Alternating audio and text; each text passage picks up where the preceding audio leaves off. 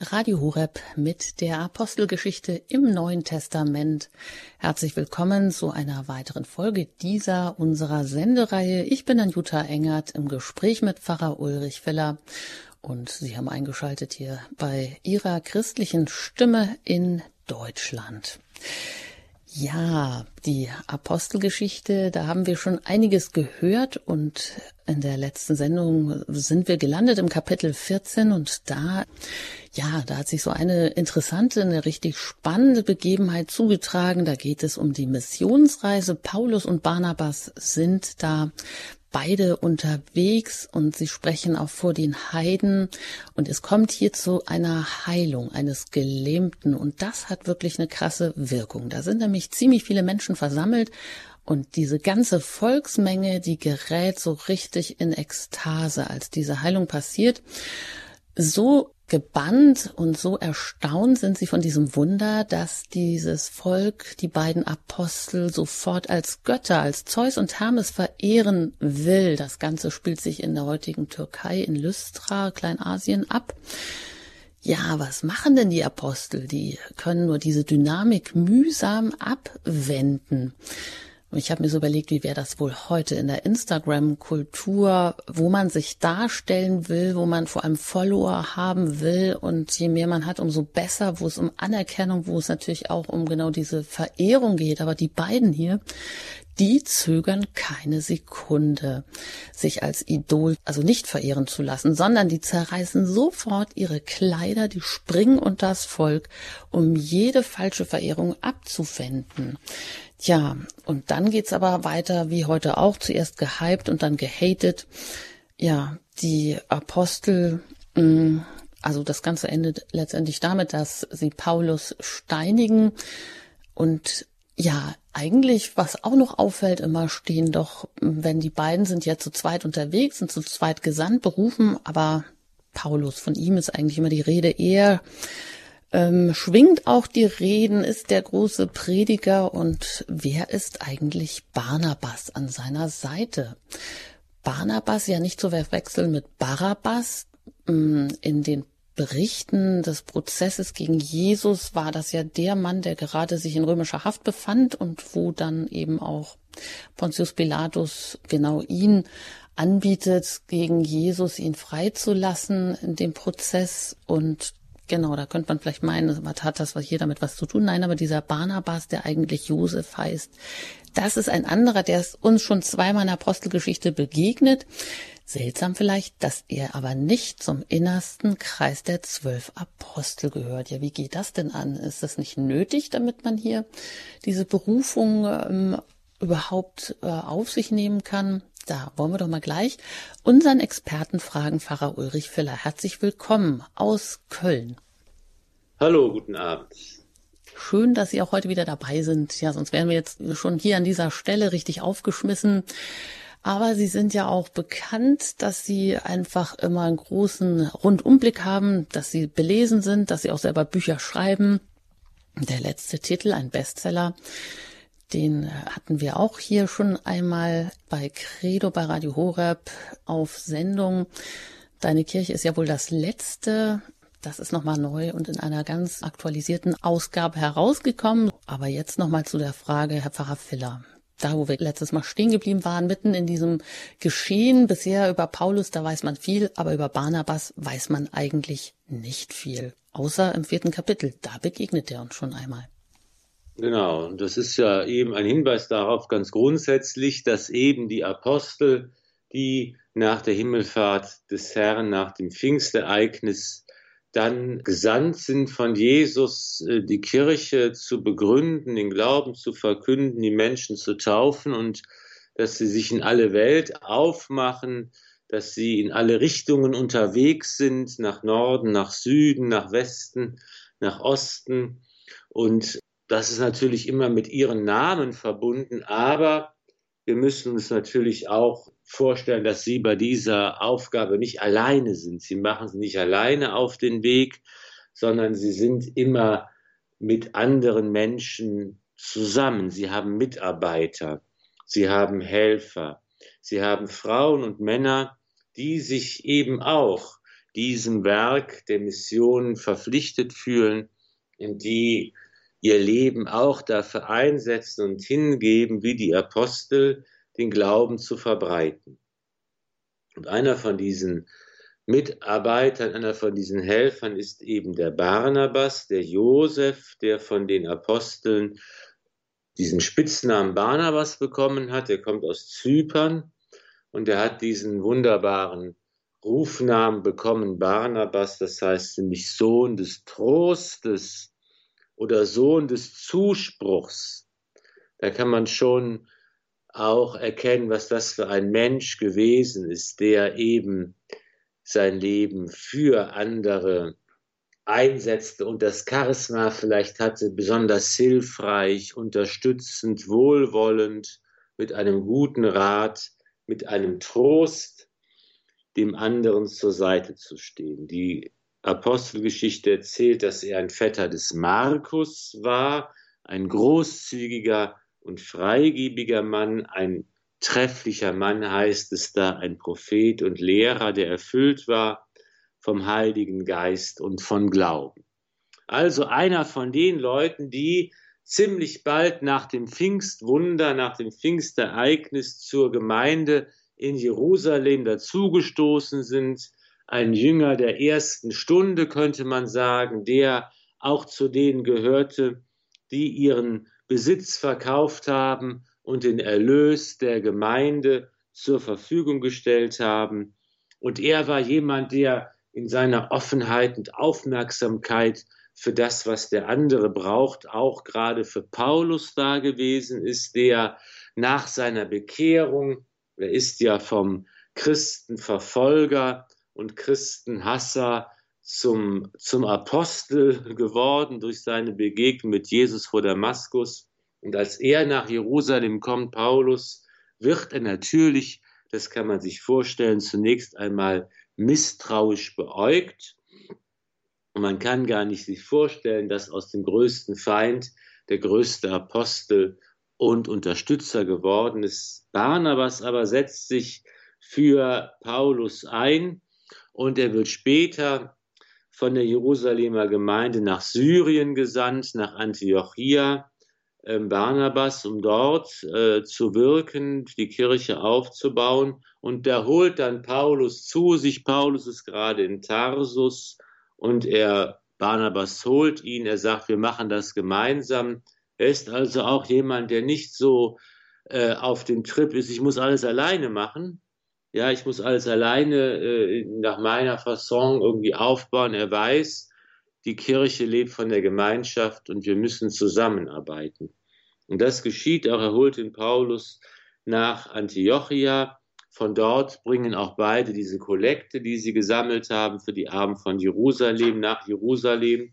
Und einer, der noch zu diesem Team dazustößt, ist sein Vetter Markus, der ähm, eben auch die Arbeit diese gemeinsame Arbeit unterstützt. Dann ist Barnabas eben der Begleiter des Paulus bei der ersten Missionsreise. Wir haben es gehört, die beiden treten gemeinsam auf und äh, besuchen die verschiedenen, verschiedenen Orte und kehren dann nach Antiochia zurück. Dort kommt es dann, das hören wir später, zur Krise wegen der Frage, ob die äh, neuen Christen, die zuerst Heiden waren und noch keine Juden waren, zuerst Juden werden müssen geschnitten werden müssen, das jüdische Gesetz äh, halten müssen oder nicht.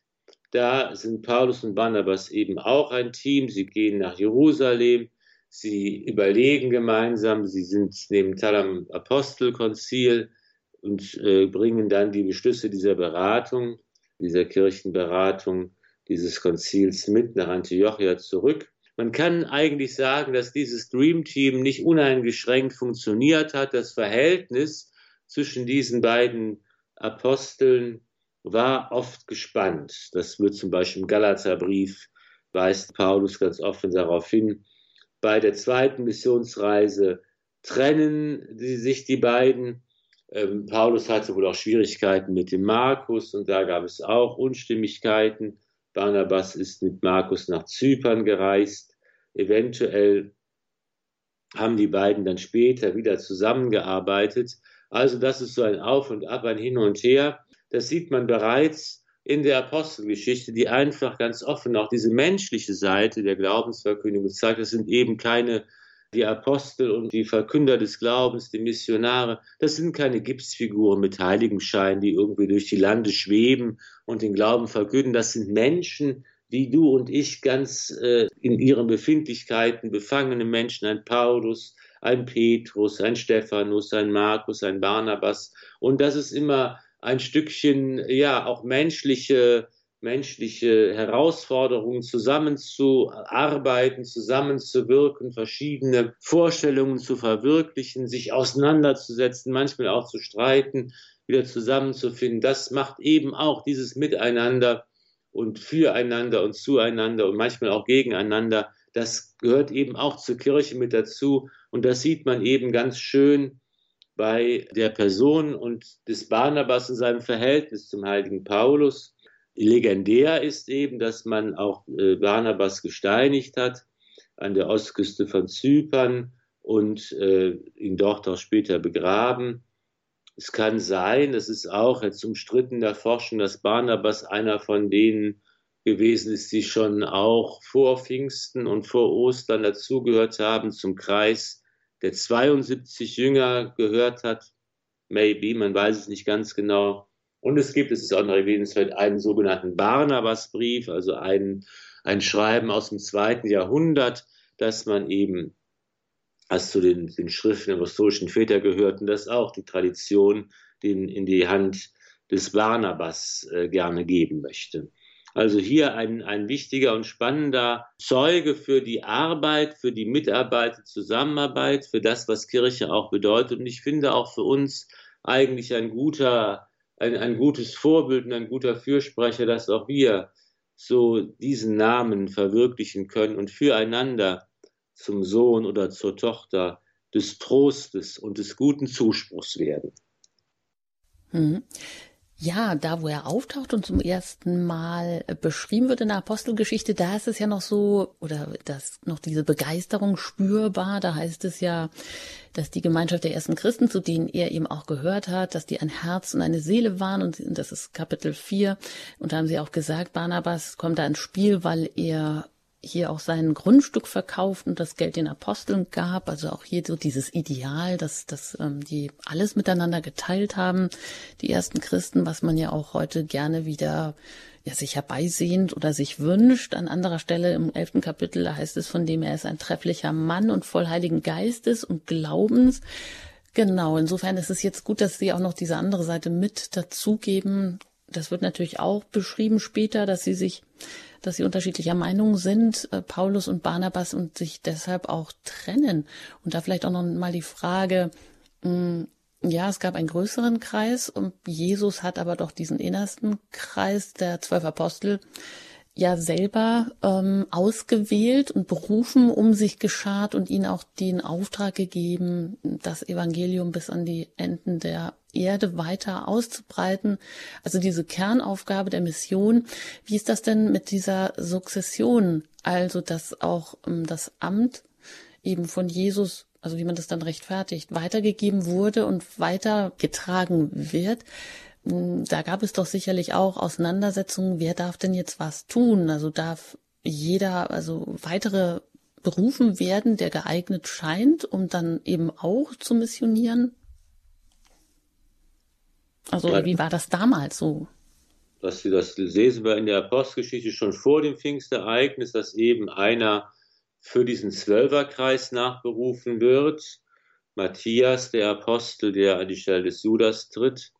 Da wird noch das aus den geeigneten Kandidaten, das sind ja zwei, durch das Losverfahren das entschieden. Das ist auch eine interessante Frage, inwieweit dieses Verfahren eigentlich in der Kirche noch dann mal angewandt worden ist, dass man eben solche Ämter durch Los auch äh, festgelegt hat. Das wüsste ich jetzt gar nicht, dass diese urchristliche Praxis, die jetzt da in diesem Fall auch äh, zum Tragen kommt, überhaupt noch einmal dann angewendet wurde. Aber was jedenfalls von Anfang an auch, das ist natürlich, sagen wir mal, dass die symbolische Seite, die man eben sehen kann, die zwölf Stämme Israels, die zwölf Söhne Jakobs, ausgehend, das ist ja die ganze Glaubensgeschichte Israels, die hier des alten Bundes, die hier eine Rolle spielt, von angefangen von Abraham, der berufen wird, Gott offenbart sich in der Geschichte, indem er einen persönlich einen Menschen beruft, Abraham,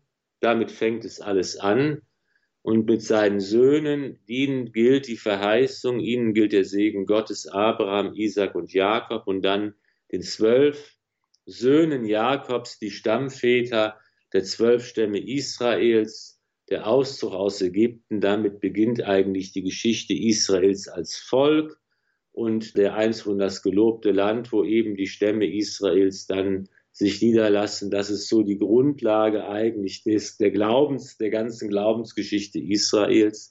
Und jetzt in Jesus Christus, Gott offenbart sich in Christus, er wird Mensch, um im neuen Bund nun alle Völker und alle Menschen zu sammeln.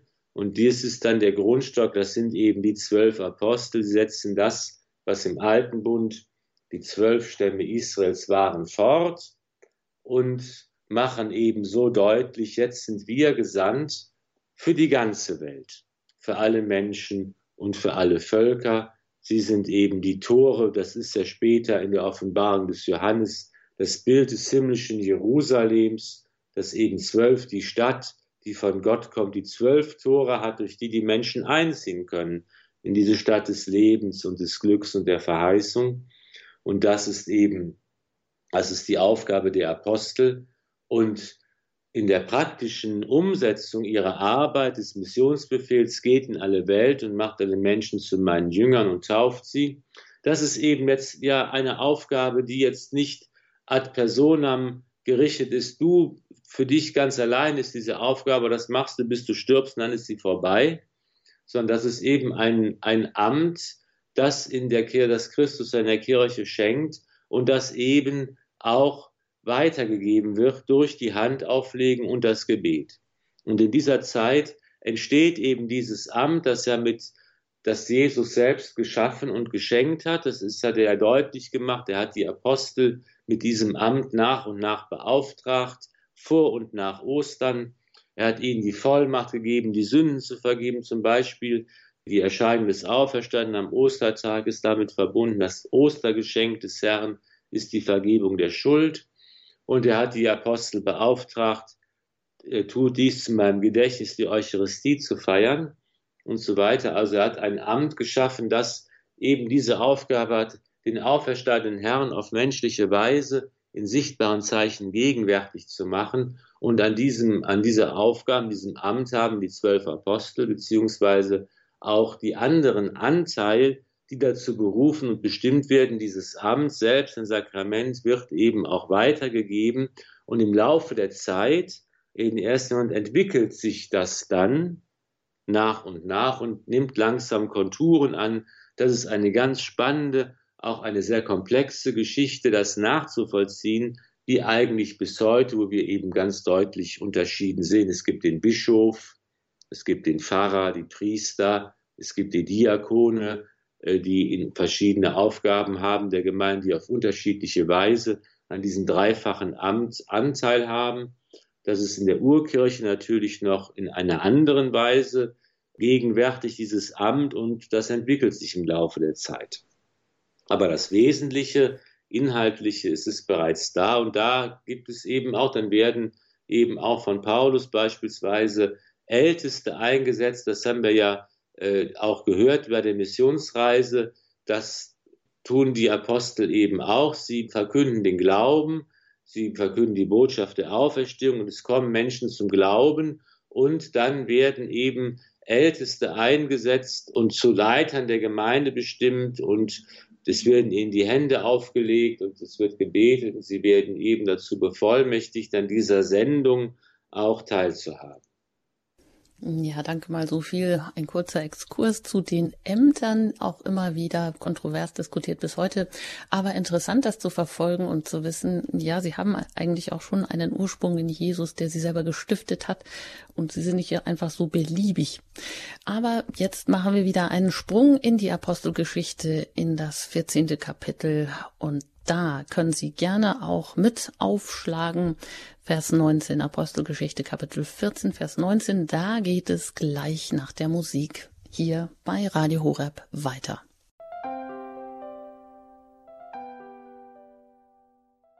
Die Apostelgeschichte im Neuen Testament. Ich lade Sie ein zu einer weiteren Ausgabe, mit uns gemeinsam die Apostelgeschichte zu lesen hier bei Radio Horeb. Ich bin Anjuta Engert im Gespräch mit Pfarrer Ulrich Filler, der uns immer mit Rat und Tat und mit guten Antworten zur Seite steht. Und wir hören jetzt erst nochmal hinein in der letzten Sendung, da hatten wir es von der Heilung eines Gelähmten in Lystra. Da treten Barnabas und Paulus auf. Über Barnabas haben wir jetzt schon einiges gehört. Und jetzt schauen wir mal, wie die ganze Geschichte weiterging, nachdem ja das Volk so ekstatisch äh, geworden ist und die beiden Apostel wie Götter verehren möchte und sie wenden das ab. Ich hatte das eingangs schon erwähnt. Ja, also Hören Sie da gerne mit. Apostelgeschichte Kapitel 14, Vers 19, da heißt es. Von Antiochia und Ikonien aber kamen Juden und überredeten die Volksmenge. Und sie steinigten den Paulus und schleiften ihn zur Stadt hinaus in der Meinung, er sei tot. Als aber die Jünger ihn umringten, stand er auf und ging in die Stadt. Am anderen Tag zog er mit Barnabas nach Derbe weiter als sie dieser Stadt das Evangelium verkündet und viele Jünger gewonnen hatten, kehrten sie nach Lystra, Ikonion und Antiochia zurück. Sie stärkten die Seelen der Jünger und ermahnten sie, treu am Glauben festzuhalten. Sie sagten, durch viele Drangsale müssen wir in das Reich Gottes gelangen. Sie setzten für sie in jeder Gemeinde Älteste ein und empfahlen sie unter Gebet und Fasten dem Herrn, an den sie nun glaubten. Nachdem sie durch Pisidien gezogen waren, kamen sie nach Pamphylien, verkündeten in Perge das Wort und gingen dann nach Atalia hinab. Von dort segelten sie nach Antiochia, wo man sie für das Werk, das sie nun vollbracht hatten, der Gnade Gottes übereignet hatte. Als sie dort angekommen waren, riefen sie die Gemeinde zusammen und berichteten alles, was Gott mit ihnen zusammengetan und dass er den Heiden die Tür zum Glauben geöffnet hatte. Und sie blieben noch längere Zeit bei den Jüngern. Soweit diese Stelle aus der Apostelgeschichte Kapitel 14, Vers 19 bis zum Ende, wie es weitergeht. Also sie steinigen den Paulus, aber in der Meinung, er sei tot, das ist er aber nicht. Sie können ihre Reise fortsetzen, gewinnen viele Jünger und stärken die Herzen der Jünger, heißt es hier. Ja, da möchte man denken, oh, wie haben die das wohl gemacht? Wie geht das heute wieder neu die Herzen der Jünger stärken?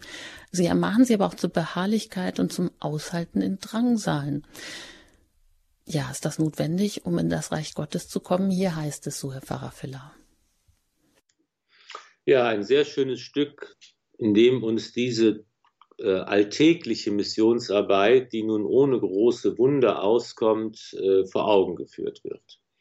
Vielleicht noch ein ganz kurzer Schlenker zu dem, was vorher gewesen war. Paulus wird ja gesteinigt. Man meint, er ist tot und das geht ja darum, dass eben die Apostel ihre liebe Not hatten, Paulus und Barnabas, die Menschen davon abzuhalten, sie als Götter zu verehren. Und da ist noch eine Notiz, auf die ich kurz kommen möchte, nämlich da wird dann gesagt, dass Paulus und Barnabas ihre Kleider zerreißen, weil sie eben hier damit nicht einverstanden sind, dass die Menschen sie als Götter verehren wollen. Das ist ein ganz interessanter Punkt, das Zerreißen der Kleider.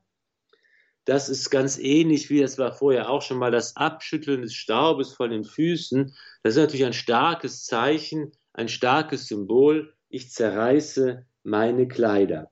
Und der Hintergrund ist einfach der, dass man eben annimmt, dass die Kleider zum Menschen gehören, dass die Kleidung zu der Art und Weise gehört, wie ich als Mensch an etwas Anteil habe. Sind nicht etwas Äußerliches, sondern meine Kleidung ist, man sagt heute auch manchmal, meine zweite Haut. ist etwas, ein Stückchen von mir selbst. Und wenn ich eben meine Kleider zerreiße, also die Kleider ablege, dann reiße ich sie mir vom Leib und sage, ich will mit dem, was hier gesagt wird, nichts zu tun haben. Im Grunde genommen ein ganz starkes Symbol der Distanz. Als Jesus vor dem Hohen Rat verhört wird bei seiner Verhaftung, da macht der hohe Priester das auch. Er zerreißt seine Kleider, er reißt sich die Kleider vom Leib und sagt damit, ich will mit dieser Gotteslästerung, dass Jesus sagt, ich bin der Sohn Gottes, nichts zu tun haben. Ich will mich davon distanzieren. Das machen eben auch die Apostel hier, um deutlich zu machen, wir sind gar keine Götter, sondern wir verkünden den Auferstandenen. Und wie das nun ähm, geschieht in Derbe und äh, wie die Mission abläuft, das wird in diesem Punkt hier gesagt. Genau ein, ein roter Faden ist immer der, es gibt viele Drangsale, durch die man ins Reich Gottes kommt. Erst kommt das Leiden, dann kommt das ewige Leben. Das ist so irgendwie das Grundgesetz äh, in dieser Welt, das Programm eigentlich für jeden Menschen. Das ist ein schöner Ausdruck, auch die Seelen zu stärken, die Herzen zu stärken, die Mahnung treu am Glauben festzuhalten. Das ist, glaube ich, auch heute für uns eine wichtige Aufgabe. Und da finde ich, sind eigentlich zwei Elemente, die unsere, unsere Betrachtung wert sind. Das eine ist, ja, Sie sagen, sagen das auch, wie kann ich denn die Seelen stärken und die Herzen stärken und die Menschen dazu mahnen, am Glauben festzuhalten? Das ist, glaube ich, nicht nur eine Sache der richtigen Information, sondern es ist eine Sache der persönlichen Begegnung. Das ist, glaube ich, etwas, was hier geschieht und was man sehen kann. Paulus und Barnabas gehen dahin. Sie machen sich auf den Weg, unterziehen sich den Mühen der Reise und kommen selbst vorbei und verkünden. Und die Menschen sehen sie und haben den Kontakt mit ihnen und begegnen ihnen. Und das ist für den Glauben ganz wichtig. Nein, der Glaube, der fällt nicht vom Himmel, der ist nicht irgendwie nur in der Bibel, im Neuen Testament aufgeschrieben. Der Glaube lebt davon, dass Menschen da sind und ihn bezeugen und ihn leben und ihn verkünden, wie es Paulus und Barnabas machen und wie es heute unsere Aufgabe ist. Die Menschen können umso besser zum Glauben und zu Christus finden, je besser wir unsere Freundschaft zu Jesus leben und den Glauben verkünden. Das ist, glaube ich, ganz, ein, ein ganz wichtiger Punkt, dass es um die persönliche Begegnung geht. Und das Zweite, was auch noch hier der Betrachtung wert ist, gerade im Moment in der österlichen Bußzeit, ist das Fasten. Ne, auch hier erleben wir ja, dass die Apostel Älteste einsetzen, dass also eine gewisse Struktur geschaffen wird, dass eben das, was in Jerusalem, diese Struktur, die es da gab, die wird eben überall so eingeführt und dass eben diese Gemeindeleitung installiert wird sozusagen und dass dazu gehört Gebet und die Hand auflegen, aber auch das Fasten. Das Fasten ist eben auch ein wichtiger Bestandteil dieser Missionsarbeit und da kann man auch überlegen, was heißt das eigentlich? Wie fasten wir eigentlich heute? Geht es darum, dass wir ein paar Kilo abspecken? Dass es um Entschlackung geht. Was ist der Sinn des Fastens, des richtigen Fastens? Und da habe ich einen schönen, ähm, ein schönes Bild gefunden im Kommentar von Klaus Berger, der einfach sagt, Fasten, da geht es eigentlich darum, dass ein Dialog mit Gott stattfindet. Und Fasten ist nicht etwas, wo es um mich selbst geht. Das ist, was wir auch falsch machen. Wir sagen, es geht um mich selbst. Ich muss jetzt 40 Tage auf etwas verzichten und ich muss es jeden Tag schaffen. Das ist so wie ein wie eine Sportübung, die ich mir, die ich mir vornehme. Da muss ich jeden Tag dranbleiben und jeden Tag muss ich was tun. Da kreise ich im Grunde genommen nur um mich selbst. Ne, und das Fasten ist aber etwas, was mein Leben auf Gott ausrichten soll. Im Grunde genommen ne, gebe ich nämlich ein kleines Opfer, einen Verzicht auf mich im Fasten und dann mache ich etwas. Das ist in dem, in dem schönen Bild beschrieben. Ich ziehe die Segel auf wenn ich auf einem Schiff bin, ziehe ich die Segel auf und warte, dass der Wind kommt und die Segel füllen kann. Genauso ist Fasten, ich warte darauf und mache mich bereit. Ich mache aktiv etwas, ich verzichte auf etwas, um Gott die Möglichkeit zu geben, in mein Leben hineinzukommen, in mein Leben hineinzusprechen. Und das sind vielleicht zwei Aspekte dieser frühen Verkündigung durch Paulus und Barnabas, die auch für uns heute ganz fruchtbar sein können. Das ist interessant, äh, was Sie da zum Fasten sagen, zumal das ja wirklich heute natürlich immer auch verknüpft ist mit dem, äh, auch mit der Gesundheit, auch mit dem innerlichen Freiwerden oder so, eben die Segel äh, zu hissen, zu warten, ja, kommt jetzt was, also einen Freiraum zu geben. Aber als Menschen sind wir immer auch naja, wir sind immer, wir sind immer auch in unserem Körper. Und insofern ist es ja auch so schwierig, weil wir das Verständnis oft nicht mehr haben von dieser tieferen Bedeutung des Fastens. Andererseits sagen sie, das ist dann wie so eine Sportübung und man ist nur noch darauf fixiert, dass man das hinkriegt. Und man, je weniger man das hinkriegt, umso frustrierter ist man. Und dann wird das Ganze irgendwie zu so einem Kreislauf in der Tat, wo man nur noch ums Essen und um sich selber kreist. Was empfehlen Sie denn, wie man ihm das jetzt besser. Ja gut, Sie haben jetzt schon mal ein Bild mit auf den Weg gegeben, aber wie man das dann noch ein bisschen so unterfüttern kann, sage ich jetzt mal, unterfüttern mit was anderem, ähm, dass man das nicht aus den Augen verliert. Ja, also einmal würde ich, ist meine Empfehlung immer, dass man ganz praktisch vorgeht und eben sich jetzt, wenn man sich so eine, eine, eine einen Verzicht überlegt für die Fastenzeit, dass man eben die Messlatte nicht zu hoch ansetzt. Ne? Und das eben dann nicht sich so viel vornimmt. Und das ist, wird dann die große Herausforderung. Und dann geht es immer nur darum, dass man dieses Ziel auch erreicht. Und dass man sich, da weniger ist mehr, ist vielleicht die erste Regel. Weniger ist mehr. Und das zweite ist, dass man eben auch zulässt, strukturiert zu fasten. Ne? Sonntags wird nicht gefastet, beispielsweise. Die Fastenzeit sind 40 Tage. Die Sonntage sind da ausgenommen. Und da muss man eben auch sagen, es geht nicht darum, bis Ostern um jeden Preis durchzuhalten, sondern es geht darum, das zu strukturieren, zu sagen, es gibt eben Tage, an denen dieser Verzicht da ist und an Tagen, wo nicht gefastet wird. Wie Theresia von Avila gesagt haben soll, wenn Fasten, dann Fasten, wenn Rebhuhn, dann Rebhuhn. Und drittens empfehle ich immer, dass eben auch dieses Fastenzeichen, dieses, dieser Fastenverzicht auch verbunden sein kann mit einem Gebet dass eigentlich auch hier ich auf der Ebene nochmal auch deutlich mache, dass ich mich auf, nach Gott hin ausrichte durch mein Fastenzeichen, durch meinen Verzicht, dass ich offen bin für sein Wort, dass ich auch da mir überlegen kann, wie kann ich es auch in meinem Gebet nochmal äh, vorkommen lassen und fruchtbar werden lassen. Und dann, glaube ich, wird das Fasten wirklich ein Akt und eine Übung, der mich äh, Gott näher bringt und mich für sein Wort öffnet. Das sind doch schon mal ganz äh, praktische Dinge, dass man ja so drei Merker, die man sich da vielleicht mit noch ans Fasten ranhängen kann, dass weniger mehr ist, dass man sonntags nicht fastet, dass man eine gewisse Struktur hat, dass man das mit dem Zeichen verbindet um im Bild zu bleiben, also oder dieses Bild sich immer vor Augen zu führen, ich tue das um für etwas um eines größeren Willen oder um mit Gott mich neu zu verbinden, ihm die Möglichkeit zu geben, die Freistelle, die jetzt dadurch mein Fasten leer wird, neu zu füllen und das vielleicht äh, besonders mit einem Gebet dann zu tun, an der Stelle, wo ich da faste, dass ich das bewusst tue, mich daran erinnere. Ja, das sind alles wichtige Dinge. Und das Fasten, das kommt immer wieder hier vor, genau wenn es auch um die Berufung geht, immer Gebet und Fasten, das kann uns vielleicht auch neu auf eine Spur führen. Aber wir hören jetzt mal ein paar Takte Musik und können das nochmal in unserem Herzen bewegen.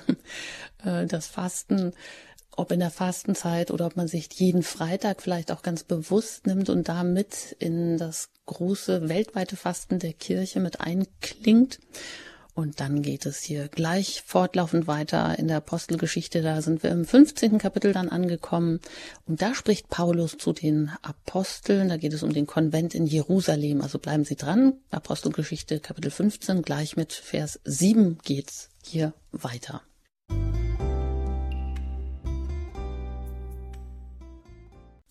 Die Apostelgeschichte im Neuen Testament, eine Sendereihe hier bei Radio Horeb ihrer christlichen Stimme. Da sind wir im Gespräch mit Pfarrer Ulrich, vielleicht bin Anjuta Engert und wir lesen immer die Apostelgeschichte Stück für Stück und schauen dann, was hat sie uns zu sagen, was bedeutet das, was bedeutet das auch für uns heute und Sie sind immer eingeladen, auch mitzulesen. So wie jetzt, wo es dann weitergeht in der Apostelgeschichte im 15. Kapitel, Vers 7. Und um hier den Anschluss zu haben, es geht hier um einen Streit, ähm, nämlich dass die Leute von Judäa, heißt es da, die lehren, dass nur gerettet werden kann, wer sich eben auch dem Brauch des Mose unterwirft, sich beschneiden zu lassen. So, das wird hier zu einer Streitfrage. Und da geht es jetzt hier weiter. Und das heißt da in Vers 7. Als ein heftiger Streit entstand, erhob sich Petrus und sagte zu ihnen, Brüder, wie ihr wisst, hat Gott schon längst hier bei euch die Entscheidung getroffen, dass die Heiden durch meinen Mund das Wort des Evangeliums hören und zum Glauben gelangen sollen. Und Gott, der die Herzen kennt, hat dies bestätigt, indem er ihnen ebenso wie uns den Heiligen Geist gab. Er machte keinerlei Unterschied zwischen uns und ihnen, denn er hat ihre Herzen durch den Glauben gereinigt. Warum stellt ihr also jetzt Gott auf die Probe und legt den Jüngern ein Joch auf den Nacken, das weder unsere Väter noch wir tragen konnten? Wir glauben im Gegenteil, durch die Gnade Jesu des Herrn gerettet zu werden, auf die gleiche Weise wie jene. Soweit hier diese Stelle, wo ähm, ja der Apostel Petrus hier spricht zu den Aposteln, wo es um diese Streitfrage geht, Herr Pfarrer Filler. Ja, was ist da jetzt eigentlich wichtig? Wie können wir uns das vorstellen? Wie ja, wie die Menschen das damals aufgefasst haben, dass man jetzt hier nicht mehr an die Tradition des Mose anknüpft, unbedingt für alle, die aus dieser Tradition nicht kommen. Ja, das kann man sich ja ganz gut vorstellen, dass das eben die ähm, in Antiochia, das war so eine kosmopolitische Metropole in dieser Zeit. Da trafen also ganz viele Menschen, Nationen, Kulturen zusammen und ähm, das war so ein ganz buntes Gemisch und ein, ein ganz, eine ganz lebendige Szene, würde man vielleicht sagen. Und ähm, das äh, hat natürlich dann dazu geführt, dass jetzt viele kamen und von Jesus und von der Auferstehung gehört haben und Christen wurden. Und dann war das natürlich auch wie heute auch, wenn jemand kommt und sagt, ich will getauft werden und ich will, ich will Christ werden, dann heißt das natürlich, okay, mein Freund, dann musst du natürlich auch dein Leben verändern.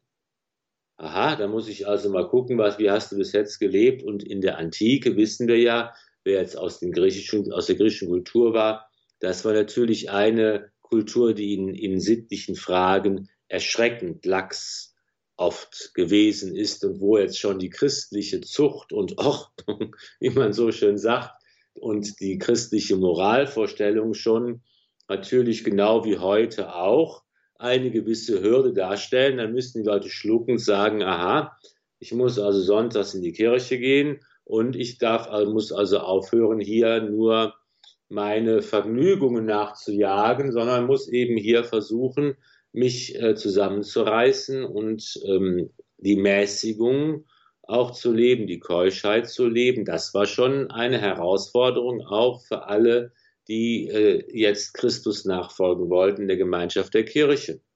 Und dann kann man sich vorstellen, dass jetzt dann noch, Sie hören was? Jetzt muss ich also auch noch das ganze jüdische Gesetz einhalten und muss beschnitten werden und muss also das alles auch noch auf mich nehmen, sonst kann ich nicht gerettet werden, wie diese Meinung hier vorgetragen wird. Das, nein, danke, da habe ich also wirklich, das sehe ich gar nicht ein. Warum ist das denn auch noch notwendig.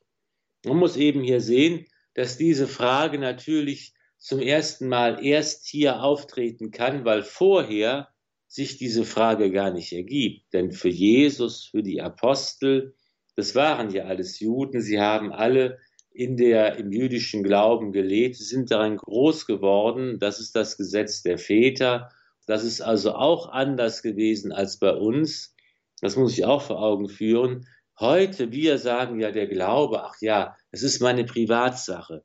Das macht, das geht keinem was an, ob ich in die Messe gehe sonntags oder nicht, was ich bete. Das merken die anderen vielleicht gar nicht. Das ist eine ganz private Ebene. Zur Zeit Jesu in, und der Apostel in Jerusalem war das anders. Da war der Glaube natürlich auch eine soziale Angelegenheit. Das Gesetz des Glaubens hat alle sozialen Belange bestimmt, angefangen davon, wie, wie sozial man sich um die Armen kümmert, wie die Witwen versorgt werden, bis hin zu ganz vielen anderen Fragen, der politischen Fragen, den Fragen des Umgangs miteinander und so weiter, das Ganze, wie die Steuern bezahlt werden, ja, das ganze Leben ist vom Glauben her geregelt gewesen. Dass also diese Überlegung gar nicht aufkommen konnte, muss ich eigentlich auch Jude sein, um Christ sein zu können. Diese Frage taucht hier zum ersten Mal auf in Antiochia und das ist eben eine ganz brisante Frage. Und ähm, dann ist es eben spannend zu sehen, wie man sich eben überlegt, wie können wir diese spannende Frage versuchen zu lösen. Mhm. Und wie können wir uns aus der Perspektive der Juden vorstellen, dass sie einfach der Meinung waren, ähm, dass doch die Beschneidung, nur die Beschneidung, wie die Taufe heute ist, als Aufnahme des Menschen zum Bund mit Gott, also dass es nur das geben kann oder eben auch vielleicht so eine Verengung, dass wirklich Christus oder Gott für sie eben auch das nur gemacht hat und ja, heute verstehen wir das vielleicht nicht mehr, dass das Heil ja nicht nur für eine bestimmte Gruppe dann da ist. Ja, das Zeichen der Beschneidung ist ja das große Bundeszeichen, das dem Abraham gegeben worden ist bereits.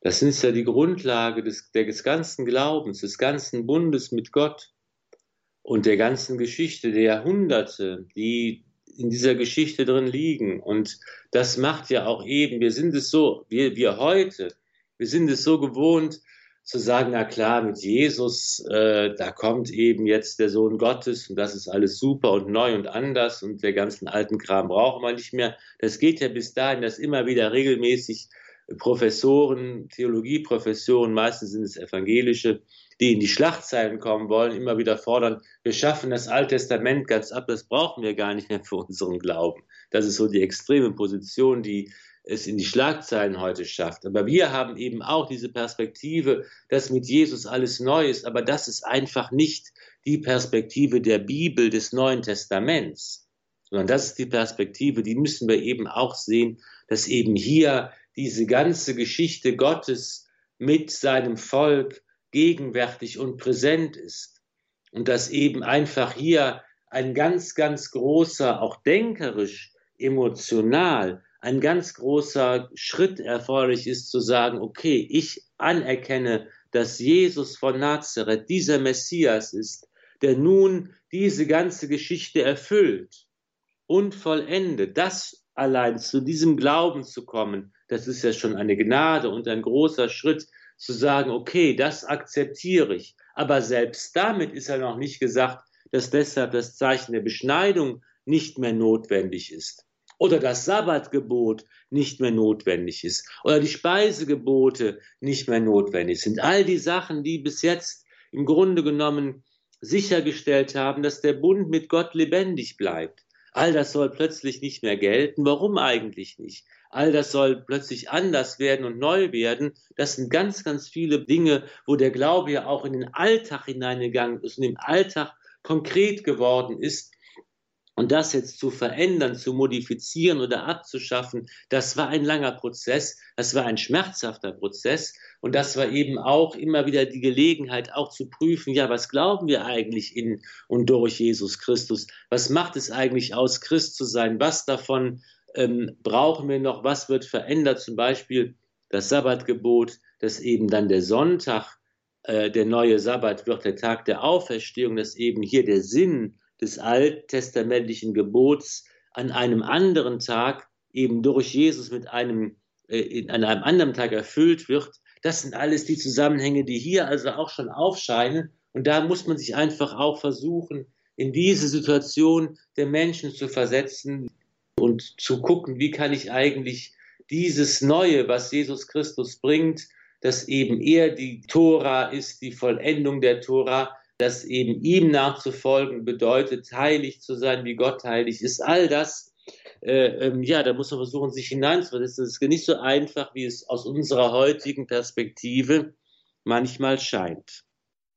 Aber es baut ja viele, viele Bürden ab. Also das, worunter die Menschen ja wirklich auch dann gelitten haben, wie Sie sagen, die ganzen Vorschriften, Ähm, darum geht es nicht im Kern, sondern es geht um diese, ja, kann man sagen, die Beschneidung des Herzens. Hört sich natürlich auch ein bisschen komisch an, aber die Herzen, die durch den Glauben gereinigt werden, wie ist das denn gemeint? Ja, da geht es eben darum, dass die Frage immer ist, wie können wir in die richtige Beziehung, in die Gemeinschaft mit Gott gelangen. Das haben wir ja schon mehr, immer wieder gesagt. Das ist diese Rechtfertigung. Was bedeutet es, gerechtfertigt zu sein? Was bedeutet es, zu Gott zu gelangen? Das, da geht es eben um diese Beziehung zu Gott, die möglich wird, die Gemeinschaft mit ihm, die möglich wird. Und das ist eben dann ganz klar im Alten Bund, ist eben das Zeichen der Beschneidung, das Abrahamszeichen, das Zeichen des Bundes wie all die anderen Gebote und Verbote auch, die diese Gemeinschaft und Beziehung möglich machen.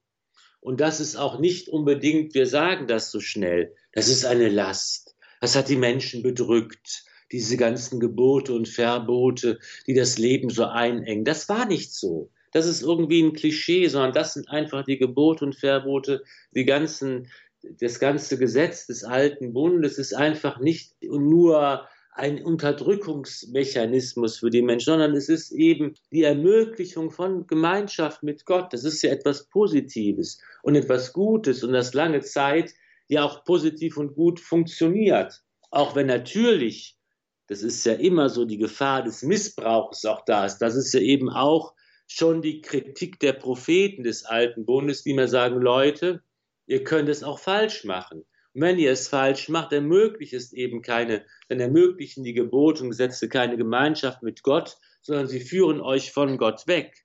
Denn wenn ihr nicht dann den richtigen Geist dabei habt, die richtigen, euch nicht von Gott beschenken lasst und nicht barmherzig seid und nicht liebevoll handelt, dann nutzt es auch nichts. Also das hat schon, ist das schon im alten Bund auch in der prophetischen Sichtweise vorhanden, dass man eben sagt, klar, dieses Gesetz und dieses Gebot und diese Verbot und so weiter, alles das muss auch dem, mit dem richtigen Sinn erfüllt sein.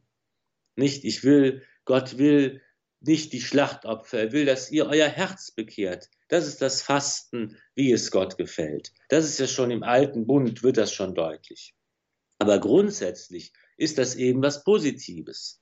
Und jetzt muss man eben sehen, dass das eigentlich dass Jesus kommt und das alles ja nicht abschafft. Er sagt ja nicht, ach Gott sei Dank, wir, wir lassen diese ganzen komplizierten Gebote sein, wir brauchen das nicht mehr, ich bin doch da. Er sagt, kein einziges kleiner Buchstabe, kein Jota wird davon weggenommen. Das bleibt alles.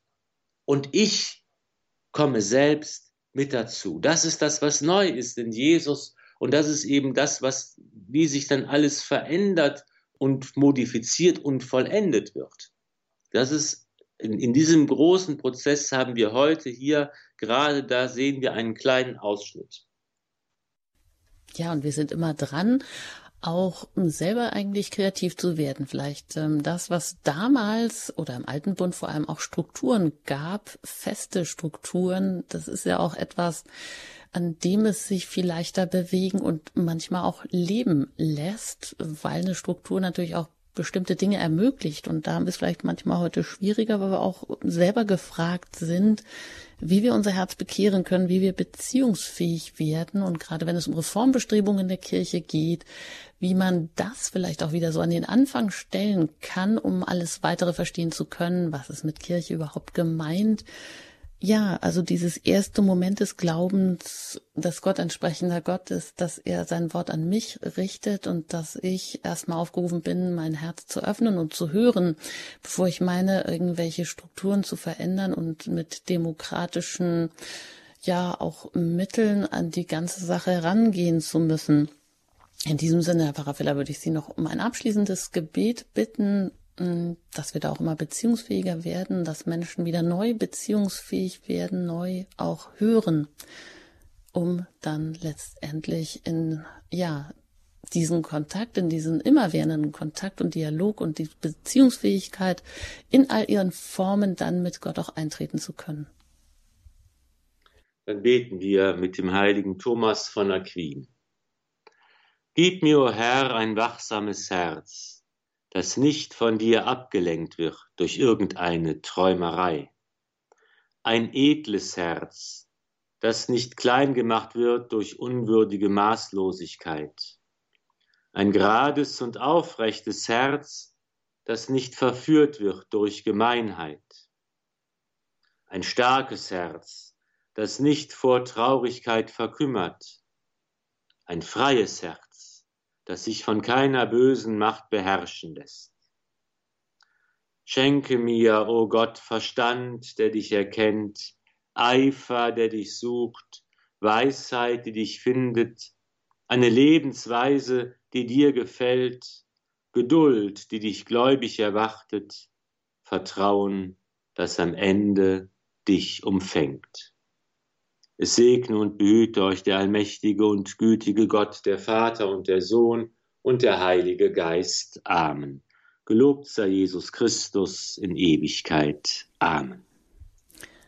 Ein herzliches Dankeschön an Pfarrer Ulrich Filler, dass Sie heute hier zu Gast waren in der Sendereihe Apostelgeschichte, die Apostelgeschichte im Neuen Testament. Und da ähm, sind wir jetzt so, ja, in der Mitte sind wir jetzt direkt angekommen.